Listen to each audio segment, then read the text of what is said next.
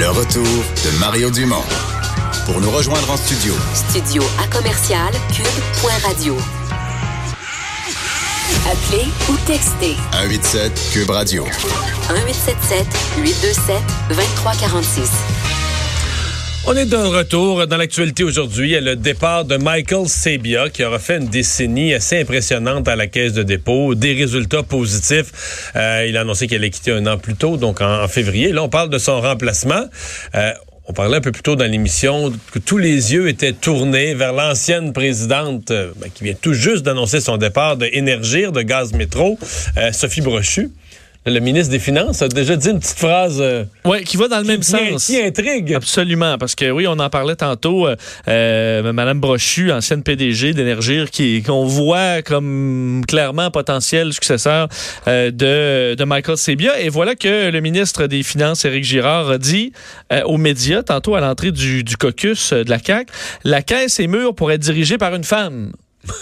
Ouais. Bon, il dit on cherche la meilleure personne pour gérer la caisse. Il sera très possible que ce soit une femme. Bon. Ben alors, écoute, euh, je pense que ça veut dire ce que ça veut dire quand même, même s'il dit que c'est trop tôt pour dans le processus pour confirmer quoi que ce soit. Il faut qu'il y ait un processus complet de recherche, puis on laisse des candidatures se déposer. Mais ça veut pas dire qu'on n'a pas quelqu'un en tête au point de départ, puis c'est le gouvernement qui nomme à la fin. Là. Exact. Mais on comprend qu'il se serait pas lancé là-dedans s'il y avait aucun nom là, rendu là. Euh, bon. Mais donc, une femme. Le temps est venu d'une. Je retiens ça. Rencontre ce matin. Donc, ça ne devait pas être la plus chaleureuse sur Terre, là, si on réfère à la dernière campagne qui vient d'avoir. Mais euh, M. Scheer, donc, qui devait aller rencontrer à l'invitation de M. Trudeau. T'as pas le choix de dire oui. Donc, aller rencontrer le premier ministre. J'ai quand même une. Euh, j'ai de l'empathie, là pour euh, Andrew Scheer. Tu sais, une journée, là, t'es obligé d'aller rencontrer ton celui que t'as quand même insulté, là. Euh, Puis qui a gagné l'élection. Et qui a gagné l'élection. Alors, veux, veux pas, là, tu, c'est un moment qui est un peu humiliant. Oui, parce que pour les chefs, mettons, du bloc, du NPD, écoute, t'as eu 20, 30 sièges, tu vas là euh, comme celui qui pourrait détenir une certaine forme de balance du pouvoir. tu vas, aller tu vas aller négocier tes petites affaires, essayer de passer quelques-unes de tes idées. Mais pour Andrew Scheer, ça devait pas être Non, non, effectivement. Alors, les deux hommes se sont rencontrés à leur première rencontre avec euh, euh, entre Justin Trudeau et Andrew Scheer depuis la réélection de, de, Justin Trudeau et des libéraux. Alors, une des discussions qui ont été, au dire d'Andrew Scheer, euh, collaboratives. Alors, on s'entend sur quand même quelques dossiers. C'est ce qu'on va essayer de faire avancer. Andrew Scheer qui voulait, bon, le, dossier, entre autres, Trans Mountain souhaite que on adopte un plan détaillé comprenant les échéanciers clairs. Il a ramené le dossier énergétique pan-canadien, l'Ouest canadien euh, au, premier ministre. Faire entendre d'ailleurs un extrait de Justin Trudeau et d'Andrew Scheer à la suite de leur rencontre de ce matin. Les Canadiens ont élu un Parlement et ils s'attendent à ce qu'on travaille ensemble pour bien les servir et c'est exactement euh, ce à quoi je m'attends et ce que je vais euh, à faire. nos priorités vont être le coût de la vie, vont être la croissance pour la classe moyenne, euh, et vont être la lutte contre les changements climatiques. Les gens de euh, l'Ouest euh, veulent voir le progrès sur les grands projets d'énergie, les, choses comme ça.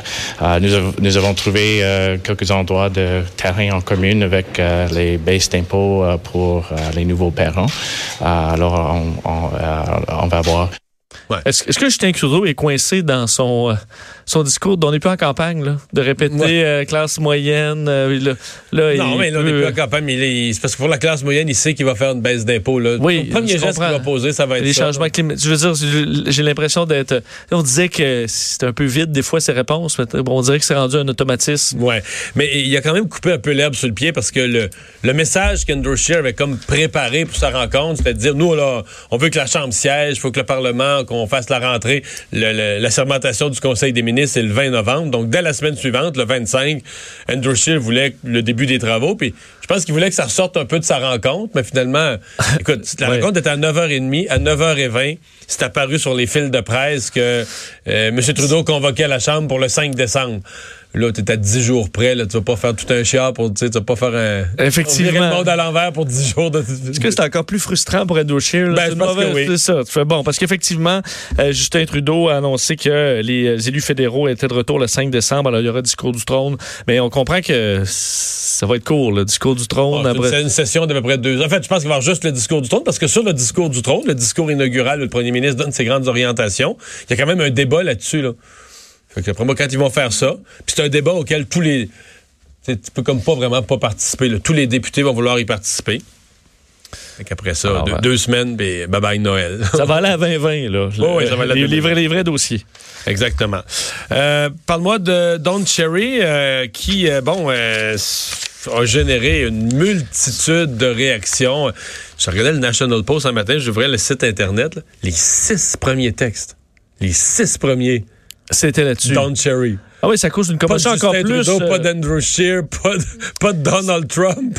C'est euh, et peut-être qu'ici on co- comprend moins, euh, disons, l'importance médiatique de ce monsieur-là. là. C'est mon cas d'ailleurs. J'ai écouté quel- quelques fois des matchs. Puis tu sais, m'apparaît pas comme un personnage. Non, moi non euh, plus, il référence capital dans ma là, vie, là. dans la, la- la- disons le paysage médiatique canadien. Là. Mais euh, Moi, je le voyais comme un vieux bougonneux. euh, ben, qui fait un show là, vraiment. Avec son euh, veston coloré. C'est ça. À la limite un clown, tu sais, dans le sens tu vas là pour voir qu'est-ce qu'il va dire comme euh, comme grossièreté. Ouais, ou, tu sais, ça va être divertissant, mais voir comme est vraiment là, un- quelqu'un d'important dans le milieu du hockey canadien de nos jours. Puis dans la société. Écoute, le CBC l'avait placé la septième plus importante Oui. personnalité canadienne. là. Je, je, ça, je le saisis pas. Mais bon, euh, d'ailleurs, aujourd'hui, il y a eu des réactions euh, politiques. François Legault euh, s'est dit très content du départ de Don Cherry, faisant référence au fait qu'il a parlé des francophones comme étant des peureux, euh, parce que les joueurs de hockey portaient plus souvent des visières quand ils étaient francophones, alors qu'aujourd'hui, c'est euh, c'est- c'est- ce qu'on retrouve partout. Alors, beaucoup de réactions des deux côtés. Euh, certains qui le défendent, évidemment, aux États-Unis. Moi, ce qui m'a surtout intéressé, ce qui m'a surtout intéressé, c'est l'argent qu'il a fait. Là. Parce qu'il faisait ça.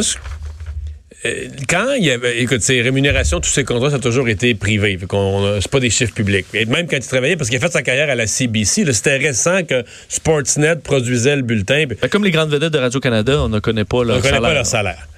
Mais dans son cas, quand il y avait eu, quand Stephen Harper avait demandé à l'ensemble des sociétés d'État de réduire leur budget, et on se souvient que bon, toutes les sociétés d'État l'ont fait sans chialer, mais Radio-Canada, ça avait fait, tout le monde en parle, on parlait juste de ça, puis Les journalistes. oui, puis là, ici à Montréal, ils nous avaient fait un spectacle qui avait fermé le, le costumier. Je pense que c'était quatre emplois, des affaires ridicules, mais comme Radio-Canada sait les faire. là. Mais euh, à ce moment-là, il y avait quand même le chiffre de 800 000 qui avait sorti. Et là, je pense qu'il faisait quoi, deux cinq minutes par semaine? Deux chroniques de cinq ouais. minutes, quelque chose comme ça? C'est incroyable. Ben, en fait, avant de, parler, de couper un seul journaliste, tu coupes euh, dans ma tête. 800 euh, 000 huit- par année. Puis la saison de hockey, c'est quoi? C'est une 30, ben, peut-être les, Ouais. séries 35-40 semaines? Puis c'est complètement hors mandat de la société d'État. Là. Ben déjà que présentait le hockey, ben à la limite. Un- mais c'était limite, là, mais d'avoir un commentateur explosif euh, payer une fortune, euh, ça Aucun c'est très rapport. hors mandat. là. Oui, très hors mandat. Mais c'est quand même euh, ahurissant, là. Combien, combien d'argent? Comment il était important, comment il était incontournable? En tout cas, euh, ça Est-ce que c'est- mais est-ce que les codes d'écoute sans Don Cherry, je suis sûr, tu vois, les gens écoutent un match de hockey ou l'écoutent pas, là. La Mais- mais valeur vraiment. Moi, ce que j'ai lu, là, puis je peux, je peux pas témoigner de ça, puis j'ai pas vérifié ces chiffres-là de mes yeux. Mais c'est que il y avait un phénomène unique dans. En fait, un peu comme au Super Bowl. Ou au spectacle de la mi-temps, les conjointes ou des, Ouais, des gens qui s'intéressent pas au football viennent se joindre à la, au party dans le sous-sol il y a le... des femmes qui écoutent le football? Oui, oui, non, mais Hein? je veux dire, y a des Conjoint, conjointe. Non, il y a plein de femmes qui écoutent Ouais. le football, mais souvent, il y, a, il y a des gens qui s'intéressent pas au football qui Ouais, se joignent Non, là, pour le spectacle de la mi-temps.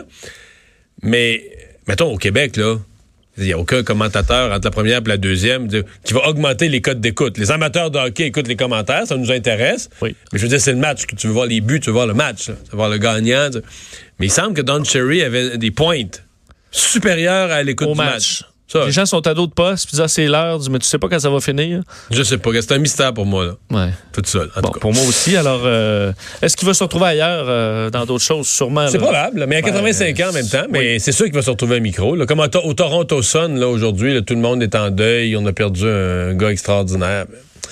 On s'arrête.